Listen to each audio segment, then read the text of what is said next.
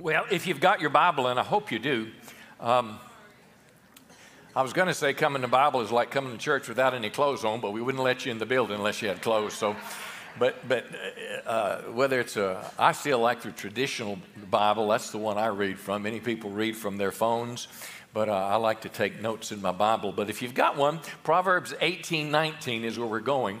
Um, we have been doing a series over the last few weeks called Building Relationships That Last. And when I say relationships, I'm talking about your marriage, your family, your children. I'm talking about your coworkers, the people you work with, the people on the ball team, the people in your whatever you do, your knitting circle or your fun circle or your small group or whatever. Um, the, the intent of the series is to help you build healthy relationships that last a long time because you've built them on biblical principles. I may know it's a right way and a wrong way to build a life. Marriage vows, some marriage vows say, uh, uh, until death do us part. Some marriage vows say, as long as love will last. So, which one you think is more biblical?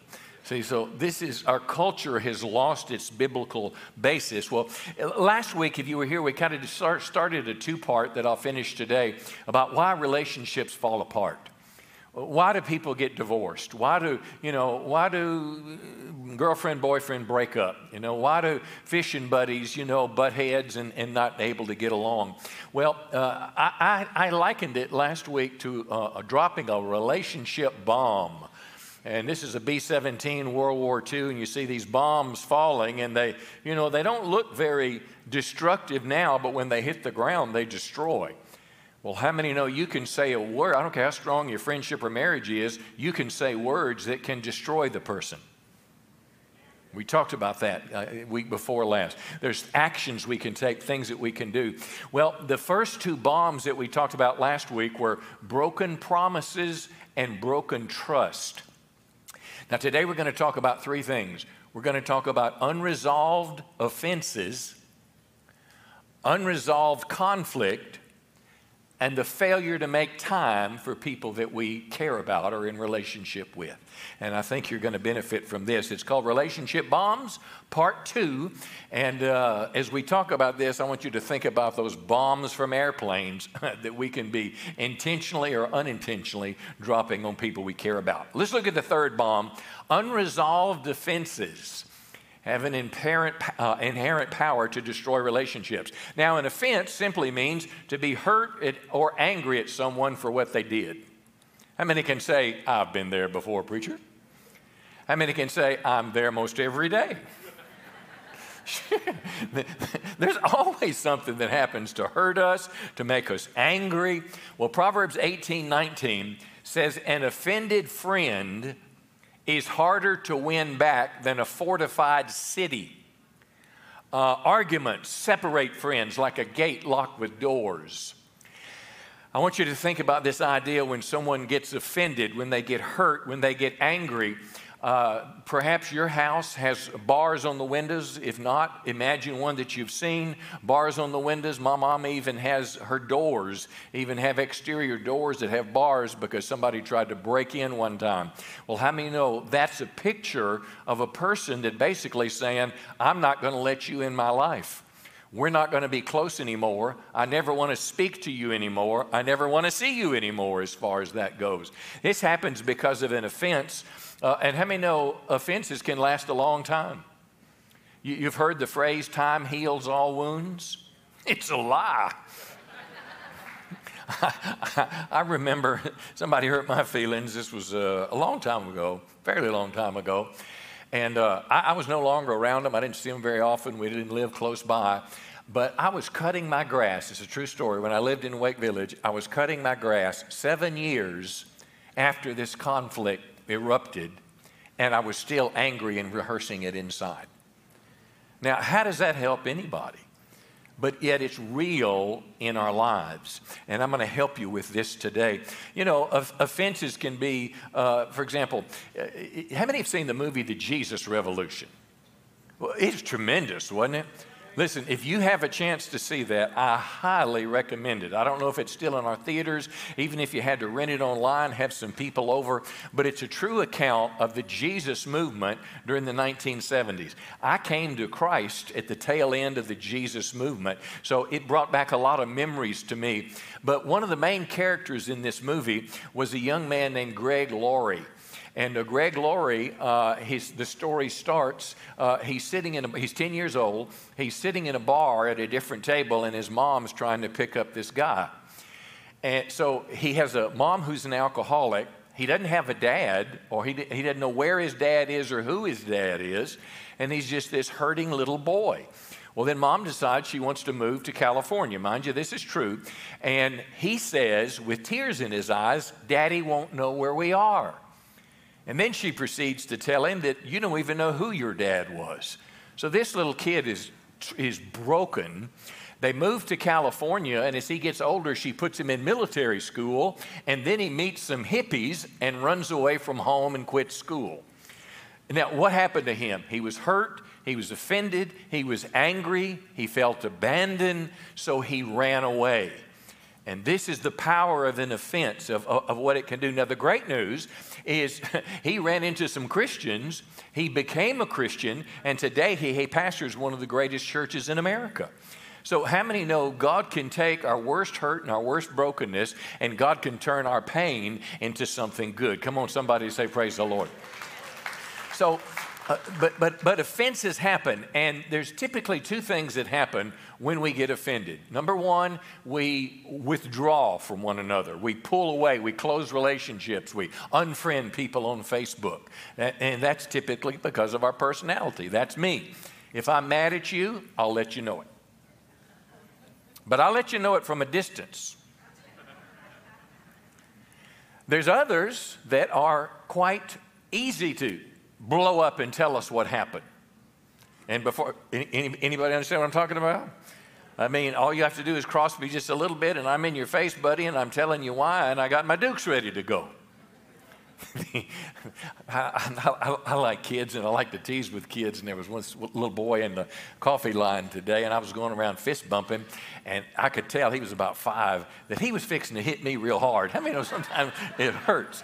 So I moved my hand, and he kept trying to hit me, and I'm moving and playing, and then I said, I'm just faster than you. And then I tipped his hat off, and, and, and, and then he did this. now, that's another way we respond. when we get offended. Neither of those are good. And I want to suggest this to you. When we live with an offense, it becomes what the Bible calls a root of bitterness.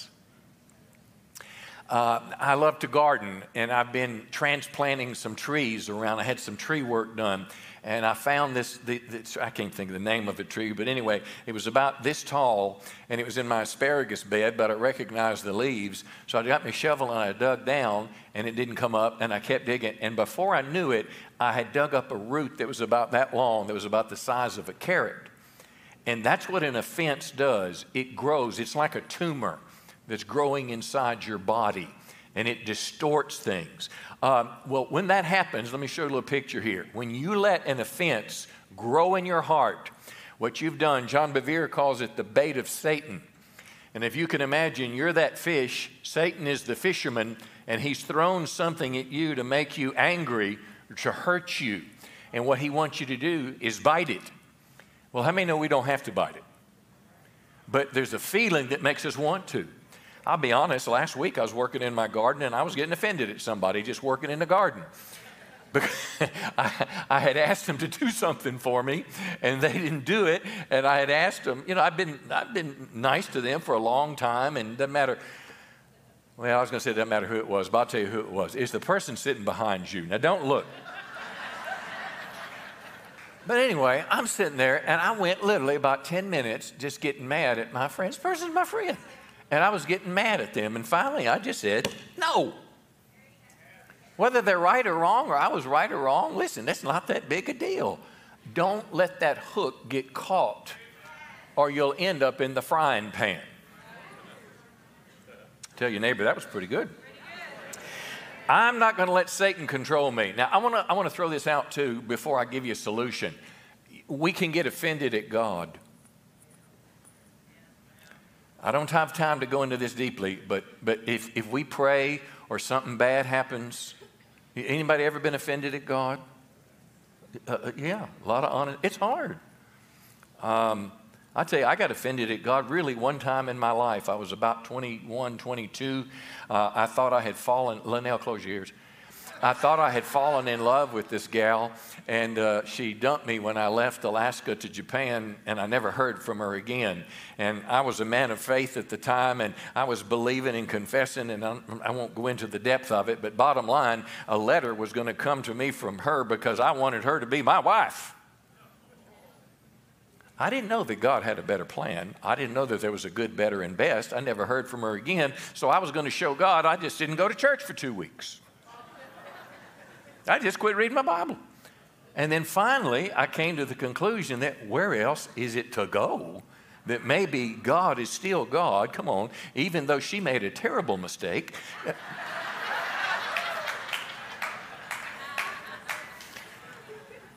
Lord, forgive me, I should have said. But I married the best one, and she's sitting on the front row for 40 years. All right, but you can get mad at God, but let me encourage you don't stay mad at God. Let yourself get healed. And, and, and, and it might take a counselor, but listen, don't let the devil win. Uh, what's a solution to offenses? Jesus gave us a big one Matthew 18 15. If another believer sins against you, now, I would even suggest this would apply if a person, if, your if your aunt, your uncle, or your, your, your work partner, if they sin against you, what are you supposed to do? Go on Facebook. Go privately and point out the offense. And if the other person listens and confesses, you've won that person back. But how many find it real hard to go to the person? I do. now, look, I, would rather work through it, I'd rather pray through it and all that, but it's just hard for me to confront someone. But listen, this is the root of the thing. Jesus said, Go to the person if you're offended. Here's the second one uh, because, you know, sometimes people don't know they offended us. It happens all the time. I, I you know, I could be I don't know I had. This has not happened often, but it has happened. Uh, I was walking down the aisle of the church. It was at the older church, and I just kind of shook hands as I went down the aisle. And uh, I missed one person, not on purpose, but uh, she got offended. And uh, she told me a few weeks later. Well, I mean, know we may not mean to offend somebody and have no clue we offended them. That's why when we go to them and talk to them, uh, this can happen. But here's what we need to do no matter what happens we need to forgive them. See, we, we equate forgiveness with who is right and who is wrong, but forgiveness cleanses our heart. Forgiveness stops feeding that root of bitterness. Forgiveness turns it over to God. Um, and, and, it opens the door for uh, reconciliation. Now, let me give you one more that I think is huge. If that, now, some relationships, they're just over. I mean, uh, I mean, and they're not that big a deal. Maybe you were at a company, you got along good with whatever an employer, supervisor, the boss, and you moved on, and that's just life. But there are some relationships that you want to work, and it should be that way among believers. It should be that way among family. Come on now, people that are close to us. Let me give you a third thing to do that's so important keep communicating. Remember what Proverbs says? Proverbs says that offended person uh, is like a fortified city behind bars. Well, how many know if you keep slipping notes under the door, come on now, if you keep knocking on the door and waving, if you keep doing things to act and show Christian love and that you care, how many know the Holy Spirit can soften their heart and this may well can happen? How many know God is a God of reconciliation? Give the Lord a, a good hand. All right. Let's talk about the fourth bomb, and it's called unresolved conflict. Now, it's similar to offenses, but unresolved conflict. We all know what conflict, conflict is. You know, it's a disagreement that we have with someone that can escalate into even violence. Uh, 1 Samuel 18 is where I want to go, and this is, I, I, this is kind of my favorite point or the heart of my message, but it's about David and King Saul. And I want you to think back in, in uh, the history of Israel.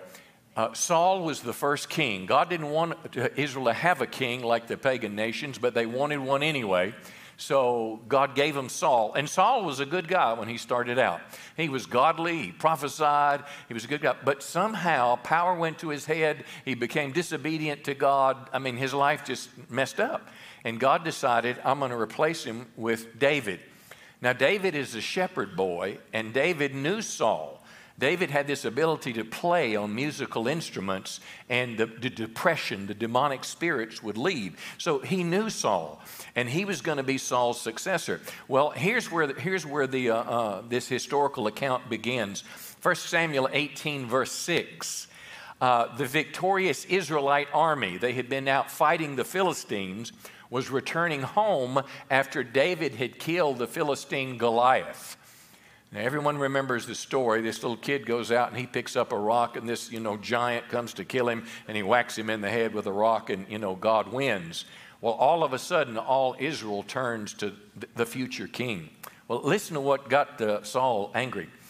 Um, uh, David killed the Philistine, and the women came out to meet King Saul as they were coming back from battle, and they were singing, Saul has killed his thousands, and David his now, come on now. It was just one big dude. But what they did is they made a comparison between Saul and David, and it made David, Saul, well, the next verse says it made him angry, and you can understand that. From that time on, and I want you to listen to the progression of how conflict works. From that time on, Saul kept a jealous eye on David. Verse 10, he began to rave in his house like a madman. Now, mind you, David would come to his house. He was the boy that played, you know, played the instrument. He would rave like a madman. What was making him mad? These vain imaginations in his head. People were feeding him lies. People were telling him David was going to, you know, dethrone him or whatever the case was going to be, that David was just better than him and wish he'd get out of the way. Or the devil was just whispering in his ear. Anybody ever heard that voice? Well, he just becomes a madman. Listen to how it escalates. He had a spear in his hand one day and he threw it at David. But David escaped. Now, now, jealousy, anger, and violence. Fair to say that's the recipe for conflict? I'm talking a major one now. I'm talking about a knockdown, drag out, call the police kind of conflict uh, that we're having here. And here's the deal if you don't deal with conflict, the relationship is, is over. First, let me give you some wrong ways to deal with the conflict, and then let's go and find what, da- what David did and how you see there's a positive way. Again, one wrong way, as we've mentioned, is to withdraw and just give them the silent treatment. Anybody ever experienced the silent treatment for someone? Yeah, we all know what it's like. Well, guess what? They're offended at us and they won't say anything, so you need to. Um, uh, they don't rec- want to communicate, they don't want to deal with the issues. It's just over, let it go. And that root, though, of conflict is just growing deeper inside. It's like that tree root. It's just getting longer and longer and more established. And pretty soon you can't even dig the thing up. Are, are you with me today? It grows that big. So don't withdraw and don't lash out in anger and violence. Those are the two, you know, the two extremes. We either pull away or we pull into them, if you know what I'm talking about. You know, or you pull a knife or a gun or whatever the case is. Now, let's let David show us a positive way for conflict that changed the scenario at least for a season. Now, here's the first thing David did is he protected himself. Say, what do you mean, preacher? He ran away because his life was threatened. Now, let me say this if you are in a relationship and there's a conflict and your life is threatened, get out of there. You say, but isn't a, a wife supposed to, you know, respect and honor and submit and all those kind of things? Yeah, but you're not supposed to, come on, get beat up.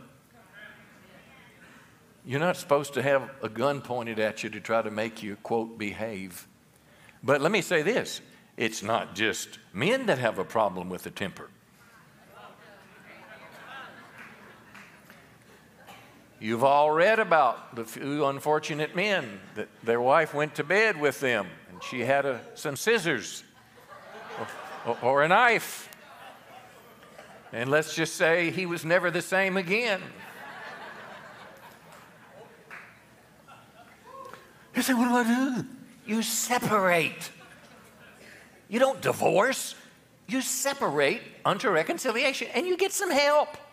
That's a godly response to conflict is to get some space in between you and get some help, okay? But but but first thing David is he protected himself. The second thing number 2 is he didn't seek revenge or get even.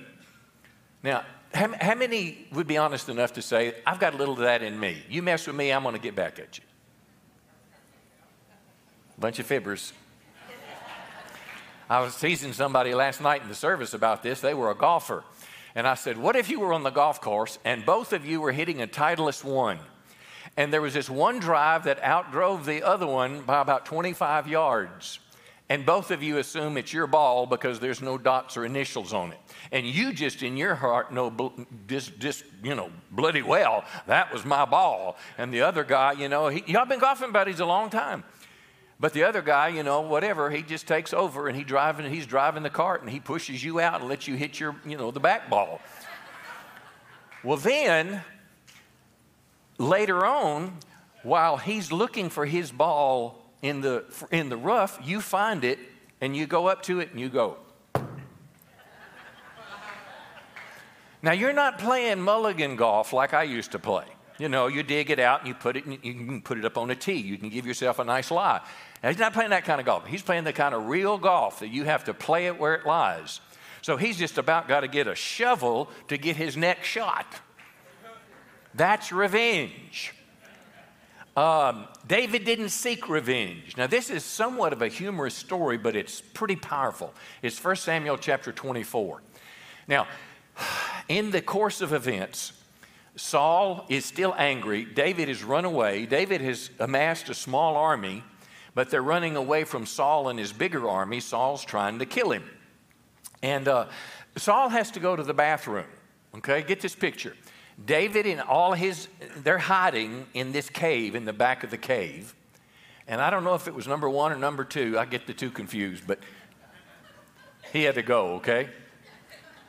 So Saul's in there. He takes his kingly robe off. He puts it on the ground. He does his business. And somehow David sneaks up on him and cuts off the corner of his robe. Okay? He didn't get seek revenge. He didn't try to get even because his buddies are telling in the back of the cave, This is God, man. Kill that dude. Nobody's with him. But he didn't do it. Now, listen to what he said. And this is, this is, this is going to go into the next point he had a direct, honest conversation with Saul. Now, if, if he'd have been smart, he'd have just stayed in the back of the cave and letting Saul's army just go and disappear. But David didn't. He follows him out of the cave after he went to the bathroom, and then he says this, verse 11 Saul, understand and know I am not planning any evil against you. I did nothing wrong to you, but you're hunting me to kill me. I'm telling you, he had a direct, honest conversation with Saul. And a direct, heartfelt, honest conversation will solve most conflicts. Because when you get direct and when you get honest, if you're just halfway willing, somebody's going to say, I, I, did not realize that hurt you that much. I am sorry. I have been like this all my life, and there's no excuse for it. I am a Christian, and I should not have done that. Most of it will end up that way if we'll have that direct conversation. And let me give you a last one, number four. Uh, David did right even when he was wronged, and it opened a door for the Holy Spirit to convict Saul. Now, you remember in Romans, I think it's chapter 12, when Paul says, If your enemy is hungry, what do you do? Feed him. If they're thirsty, give them drink. And then he says it, it's like pouring hot coals on their head. Well, that's not to singe their hair off, it's a picture of conviction of God. Remember when Jesus said, Turn the other cheek? These are all ways to open the door for the Holy Spirit to be able to come in a situation. Uh, verse uh, uh 16, Saul said, Now listen to this. Saul's standing here, his army's there, David is at the mouth of the cave, and Saul says this is that your voice, my, my son? Is that your voice, my son David? Saul lifted up his voice and wept. He said to David, You're more righteous than I am. You have repaid me good whereas I've repaid you evil. And the best way I can tell you, if you want to diffuse that bomb of conflict, is to do right instead of doing wrong because it opens a door for God to intervene. Come on, give the Lord a good, a good hand. Uh, here's the fifth one. I'm going to close with this. Failure to make time for people we love can destroy relationships. Now, John 11, 54, Jesus gave us an example. How many know Jesus preached before multitudes? There were crowds of people around Jesus most of the time. But here in verse 54, he leaves Jerusalem, he goes to the village of Ephraim, and he stayed there with his disciples. So, what's the point here? Jesus spent time with people that he cared about. He preached to the multitudes, but I think there are like 3 billion broadly professing Christians in the world today. That all started because 11 men were followers of Jesus and had spent time with them. It's not Jesus' sermons that were recorded that they changed the world, it was what he put into these disciples when he spent time with them. Now, I, am going to do something a little different now. Uh, does anybody, uh, uh, how many were aware of what was going on in 19, mid, mid 70s, 1974? You remember a guy named Harry Chapin? He wrote a song called Cat's in the Cradle. Yeah, went to the top of the chart. Secular song, uh, it, it, made the top of the charts in his day, and probably unbeknownst to him, but he was conveying a biblical truth. Now, I'm not going to play the whole, the whole song. Some of you will be going back to your rock and roll past, okay? but I want to take out two parts of it. I want to take out a part where the little boy is 10 year old, 10 years old, and what dad, how dad acts to him. And then later on, the second part, and you can't tell the difference. We should have put more space but it'll go into a different scenario, and the boy's about 30. And then dad is asking dad, dad is asking the son to spend time with me. And listen to what he says here. My son turned 10 just the other day. He said, Thanks for the ball, Dad. Come on, let's play. Can you teach me to throw? I said, uh, Not today. I got a lot to do. He said, That's okay. And then he walked away, but his smile never dimmed. Said, I'm gonna be like him you know I'm gonna be like him. I said, I'd like to see you if you don't mind. He said, I'd love to, Dad, if I can find the time. You see, my new job's a hassle and the kids are the flu. But it's sure nice talking to you, Dad. It's been sure nice talking to you.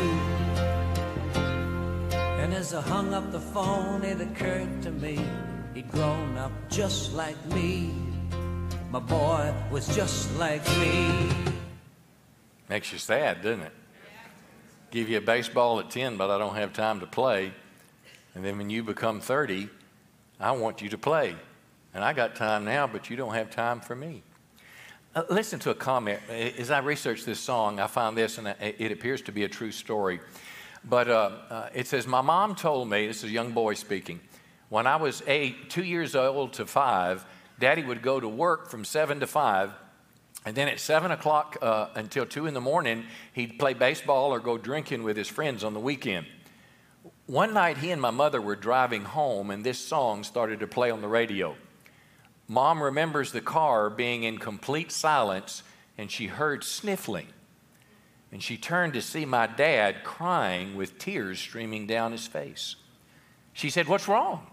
And he turned to her and he said, Do you think this is the example I'm setting for my son?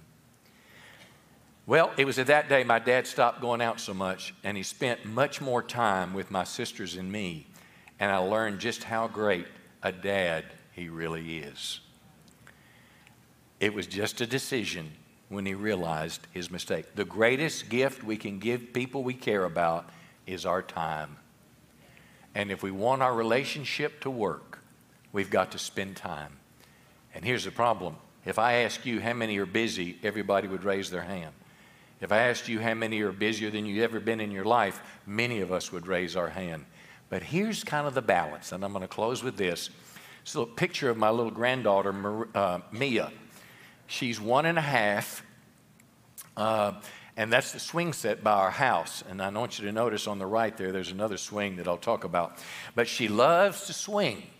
And uh, uh, she just loves the outdoors, love to go outdoors. And she's one and a half, and she communicates pretty good. Well, this past week, mom and dad went on a vacation, and the grandparents got to keep Mia.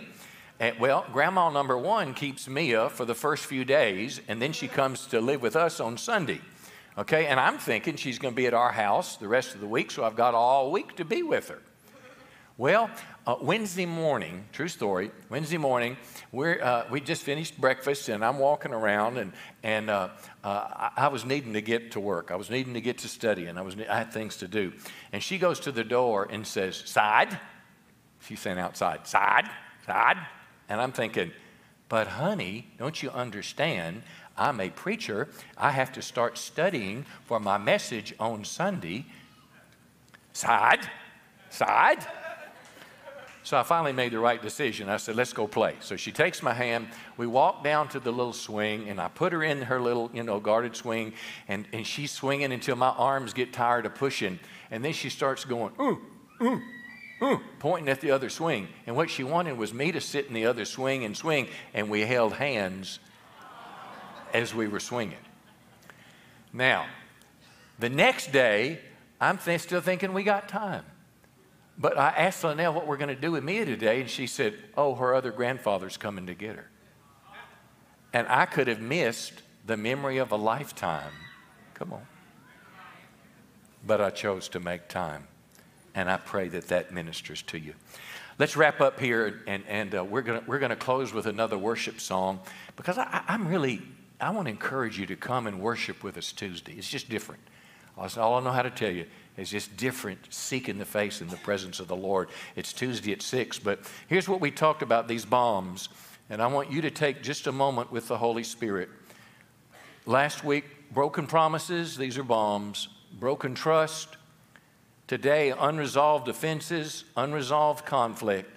And lastly, spending time, failure to make time for people will destroy relationships.